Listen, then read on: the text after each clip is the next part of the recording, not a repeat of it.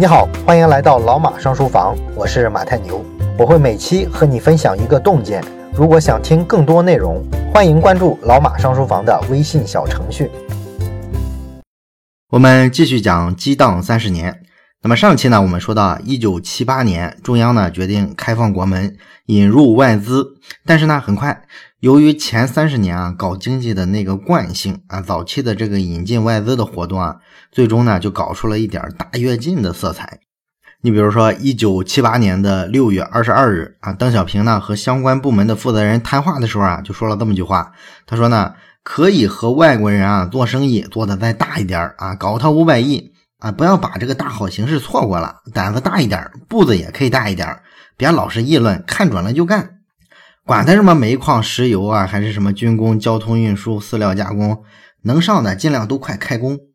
哎，你有了邓小平的这个表态支持之后呢，中央呢就曾经策划过一个非常庞大的十年引进外资的计划。计划呢，这个期间啊要引进六百亿美金的外资。那高层领导人如果说这么迫切的一个心态的话，那传达到基层的官员那里，自然呢就会引起一种行动上的热潮。所以啊，中国引进外资的这个热潮，在一九七八年的下半年突然呢就起来了。那么上期呢，咱们说了一九七八年这一年全年，实际上呢是签订了七十八亿美元的外资引进的协议。那这其中呢，有一半左右的金额是在这一年的十二月二十号之后。啊，短短的十天签出来的合同，所以你就可以看出来这有个什么问题啊？他把这个事儿当成个政治任务了，要赶在截止日期之前啊，抓紧的去把这合同给他签了。这样呢，任务算到今年来啊。那对于这个情况呢，哈佛大学的中国问题专家、著名的费正清教授曾经呢这么评价，他说呢，哎呀，中央定的这个目标啊，实在是不切实际啊，估计待个一年半载的这个目标啊，就得大幅的去降低。后来呢？果然不幸被费正清言中了，很多抢签下来的那些项目啊，后面要被迫的取消了，或者是推迟了，因为中国当时根本没有那个付款能力嘛，很多事儿啊根本就做不了。哎，显然呢，当时这个积贫积弱的中国啊是没有办法一口吃成个胖子的。那这事儿呢，其实挺有意思啊，它就反映了一个问题，就是什么才叫做摸着石头过河？那从这段历史呢，咱们也能看出来，在改革开放的早期，邓小平呢曾经试图啊用引进外国的这个巨额的资金，然后密集投资的这种方式，迅速的来拯救中国的经济。他这个路子呢，虽然跟毛泽东时代不太一样啊，不那么强调阶级斗争了，现在呢主张是开放国门。不搞政治运动，先搞经济。但问题是，他在做事的逻辑上跟前一个时代其实还是很像的，就是说试图通过这种运动式的建设的方式，让中国呢迅速摆脱积贫积弱的这个局面。干什么事呢？你发现都是一阵风啊，大干快上，还是那个大跃进时代的那个遗留的色彩，对吧？但是呢，这个摸着石头过河啊，它就是这样的。可能你一下子摸空了，但是呢，只要你及时的调整过来了，就不会掉进水里。那实际上呢，如果没有任何经验，只是凭着原先的认识去做事儿啊，发现行不通之后呢，及时调整，这个呢就是科学精神。所以说，邓小平为什么被中国人尊重呢？哎，大多数人弄错了，以为呢我们应该尊重他，是因为他当年咱们高瞻远瞩啊，给中国啊清晰的规划出了一条未来之路啊。其实呢，真实的历史啊并不是这样的，所有人都没法未卜先知，谁也不知道自己从没干过的事儿该怎么干。即便是个伟人也是一样的，所以说邓小平呢当年做的事情啊，其实是做了一次国家级的精益创业。他通过快速试错，然后呢发现不对之后啊，立马就做调整。所以呢，他很快就发现自己那个利用资本主义世界的钱来搞中国建设的想法有点太过浪漫主义了。虽然说开了国门必然就能引进很多海量的外资，但问题是这么多钱给你，你接得住吗？啊，你准备好了吗？所以说啊，还是先练内功吧，把对内改革做好了，对外开放才是真正意义上的开放。所以说啊，邓小平迅速调整了思路，改变了战略，开始呢把这个重心啊放在国企改造上。他希望呢通过国企的放权改造，激发出企业的生产积极性。一九七九年的五月，啊，国务院呢宣布，在首都钢铁公司等八家大型的国企里开展扩大企业自主权的实验。那么根据这个政策呢，首钢可以留一部分利润同时呢，也要交这个固定的资产税。哎，这样呢，这个企业就更像一家企业了。之前啊，虽然也叫企业，但其实呢，跟政府没啥区别，既不留存利润，也不交税。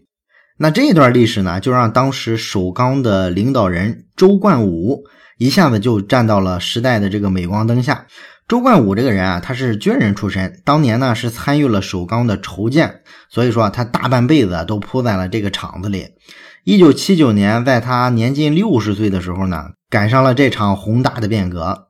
那周冠武这个人呢，是舞台越大越亢奋的一个人。他成了这个试点企业之后呢，就迅速的提出了一个新的管理方法啊，叫做三个百分百，就是说每个职工啊都必须百分百的执行公司的规章制度，然后出现违规的现象要百分百的登记上报。另外呢，不管是否造成损失，对于这个违规者要百分百的扣除当月全部的奖金。啊，这就是所谓的三个百分百，其实是一个管理办法上的加强约束。那这个东西在今天看来啊，没啥了不起，但是，在当年啊，那个纪律特别涣散的中国的国企里边，这么干呢，就算是一股清流了，从来没有其他人试过。而且呢，当时看呢，这个效果确实很好。首钢的这个生产秩序啊，很快就得以恢复，工人的这个积极性呢就被激发出来了。改革的头三年，首钢的利润净额年均增长是百分之四十五，上缴国家的利润呢年均增长是百分之三十四啊，这个成绩表可以说非常厉害了。那首钢的业绩呢，就一度啊让这个钢铁企业，包括全国的国企都产生了一种幻觉啊，大家就会以为呢，国有企业的问题啊就在于你内部管理不行。然后呢，之前啊，政府给的这个自主权也不够，你只要解决好这两个问题，完全可以在这个产权不改革的前提下啊，提升国企的效率，完成改造。这个幻觉呢，一直持续到一九九七年，后来发现呢，产权不改革完全行不通。当然了，这是后话了，咱们讲到九七年那一段的时候啊，还会再讲。不过呢，说到周冠武在首钢的改革啊，其实很早啊，他就吃到了产权的苦头。首钢的这个自主权，当时确实是下放了，下放给了周冠武。哎，这就意味着呢，周冠武啊比以前权力大得多啊。他以前的时候作为公司的一把手，他的权限仅限于签字去改造一个厕所。现在放给他之后呢，他可以啊权力非常大的去做改造了。但是呢，从这个改革的第一天起啊，这个所谓的权力下放啊，其实就是有点暧昧的啊，有点不清晰的。因为咱们说了没有清晰的产权嘛，所以说周冠武一直在做的这些事情啊，其实就是设法去理清企业跟国家之间的这个关系。那周冠武呢，当年给国家提出过一个承包制的概念，这个承包制的概念呢，他给他总结成十六个字，叫做包死基数，确保上缴。超包全留，欠收自负，这十六个字啊，后来也就成了咱们国企改革的一个基本的标准和规范。在一九七九年的时候，那这肯定是一个非常先进的理念，但是呢，它没法解决的问题啊，也非常显而易见啊，主要就是最后四个字儿“欠收自负”。当这个企业如果真出现欠收亏损的时候，你说谁对这个企业自负呢？是你周冠武呢，还是首钢的全体员工呢？啊，如果亏损特别多，你们又有哪来的能力去自负呢？因为从产权上来说，首钢没有一分钱不是国家的，所以你说国家作为这个企业的所有人，我怎么让这家企业自负盈亏？我怎么看着他死的时候不出手相救？这个可能吗？所以啊，这个产权啊不改革这些东西啊，实际上都是句空话，你根本做不到。而在一九七九年之后呢，这个周冠武式的改革啊，其实就是不断的在跟国家讨价还价。这个首钢呢，经营的越好，越有钱，周冠武的声音呢就越大啊，他觉得自己话语权越重嘛。但是对于有关部门来说，首钢涨得越大，就要求他上交的利润越多。这个上缴的利润基数呢，从早期的百分之五，后来上到百分之六，后来又涨到百分之七，双方的这个矛盾啊就不断的激化啊。终于呢，在一九八六年的时候，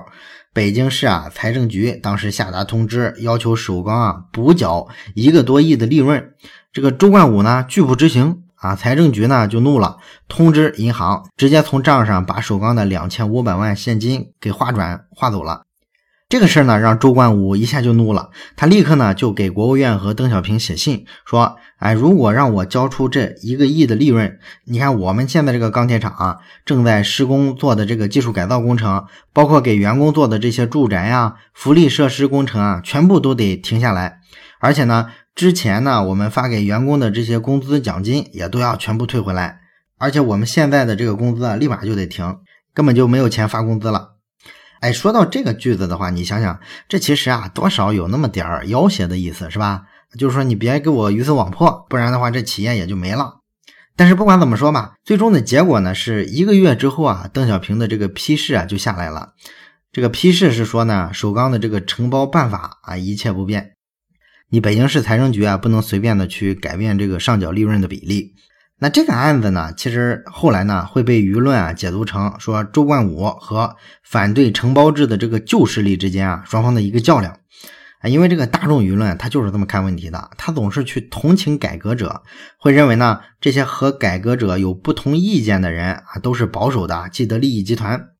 啊，所以咱们看这个普通人的观点，往往是二元的价值观，非黑即白啊。在这个故事里呢，必须有一个人扮演好人，有一个人扮演坏人。其实啊，改革这种事儿无比复杂，你哪里说得清好坏呢？你从产权的现实和法律政策的现实来看，反对周冠武的这些声音也没有问题啊，因为周冠武做的这个事儿，他当时就是于法无据的，它是一个新的东西嘛。而我们今天之所以觉得那些反对周冠武的人啊，都是看不清历史的大方向，觉得他们特别愚蠢，这是因为我们站在了一个穿越者的角度啊，在看这个问题。我们是知道历史的结局的，我们也知道未来的方向，但是处于那个历史节点里的人物，每个人都不知道未来会走向哪里，谁也没法确信这个改革的方向就是对的。所以那个保守者呢，要求维持现状，这个呢也不失为一个好策略，它至少可以规避风险。毕竟大部分的这个创新革新最终都失败了嘛，对吧？所以说你看待历史啊，不能苛求那个历史人物，而应该呢回到他所处的这个历史环境里啊去看这个问题。当然了，这里还有一个更值得讨论的问题，其实是另一件事儿，那就是这次改革里边出现争议和反复的时候，是邓小平出面。一锤定音的，他继续肯定了改革的大方向。那么首都钢铁这件事儿是这样，后面还有很多其他的事儿也是这样。你比如说这个一九七八年的时候啊，放开了个体工商户的限制啊，也放开了这个民营企业，这导致呢整个中国大地上这个新的故事啊就开始生长了。有一个著名的案例啊，我记得之前我也提过，就是在安徽芜湖，四十二岁的年广久给这个改革开放啊。出了一道大难题啊！这个年广久呢，曾经之前啊，因为投机倒把罪被判有期徒刑，出狱之后呢，他这个生活特别困难，所以呢，他就开始炒瓜子儿。可能他这个手艺还不错吧，他炒的这个瓜子儿啊，叫傻子瓜子儿啊，远近闻名，生意很火。后来呢，他发现忙不过来了，就雇了十二个无业青年当帮手。哎，于是呢，有人就联想到马克思在《资本论》里啊，有一个著名的论断，说呢。你的雇员如果达到了八个人啊，这个呢就不是一个普通的个体经济了，而是一个资本主义经济了，这就是剥削啊。于是呢，这个政府官员们就开始讨论啊，说这个安徽的这个年广久炒瓜子儿雇了十二个人，这算不算剥削呢？啊，应不应该办他呢？啊，结果呢一讨论也是有人支持，有人反对。那这场大辩论啊，一直持续到了一九八二年。年广久的这个瓜子儿工厂啊，已经雇佣了一百零五个人啊，日产瓜子九千公斤啊，赚的钱呢，据说每年都是一百多万。那这个时候呢，邓小平又出来讲话了啊，他建议啊，对这个私营企业采取看一看的方针啊，也就是说，你不要急着做判断，咱们一边走一边瞧，这其实就是一种非常宽容的策略了，是吧？而且他在给这个中央领导啊讲这个看一看方针的时候，直接就举了这个年广久的例子。啊，所以说这个事儿一下就定性了，是吧？就不可能啊，有人能抓得了年广久了。啊，那年广久这个人呢，也因为邓小平的这一句话，名留中国的改革开放史。那这件事呢，其实非常有意义啊，这证明呢，在对待这个民间企业的政策上，哎，国家高层层面撕开了一道小口子。那这一道小口子非常重要，它最终决定了中国企业的命运。啊，一直到几年之后的一九八七年，中央五号文件啊，才把这个私营企业的雇员人数给彻底的放开。啊，不管你雇多少，这个都是允许的。所以这又是一次邓小平啊力挽狂澜的一个例子。还有一个例子呢，发生在后来的深圳，当时呢还不叫深圳，叫宝安。一九七九年，当时的招商局常务副董事长袁庚啊提出来呢，要在宝安建设一个蛇口工业区。后来呢得到了中央领导的批复。这个蛇口工业区呢，从空想到行动前后呢，只用了三个月的时间。这个在当时的这个官僚体系内啊非常罕见，而且更罕见的是呢，袁庚当时只是一个副局级的一个中层干部，他居然作为这么一个级别的干部啊，直接推进了中国第一个开发区的建设，这个事儿可以说是前无古人后无来者了。那袁庚办的这个蛇口工业区呢，没有纳入国家的这个计划，同时呢也没有财政拨款，但是呢他争取到了两个比较自由的权利，一个呢是他可以啊自主审批五百万美元以下的工业项目，就是他去招商引资的时候啊，这个额度以下他自己说了就算。还有一个权利呢，就是中央允许他向外资银行举债，所以说呢袁庚呢就跑到香港去啊借了十五亿。那这笔钱呢，他拿来平整土地，建设工业基础设施和生活设施。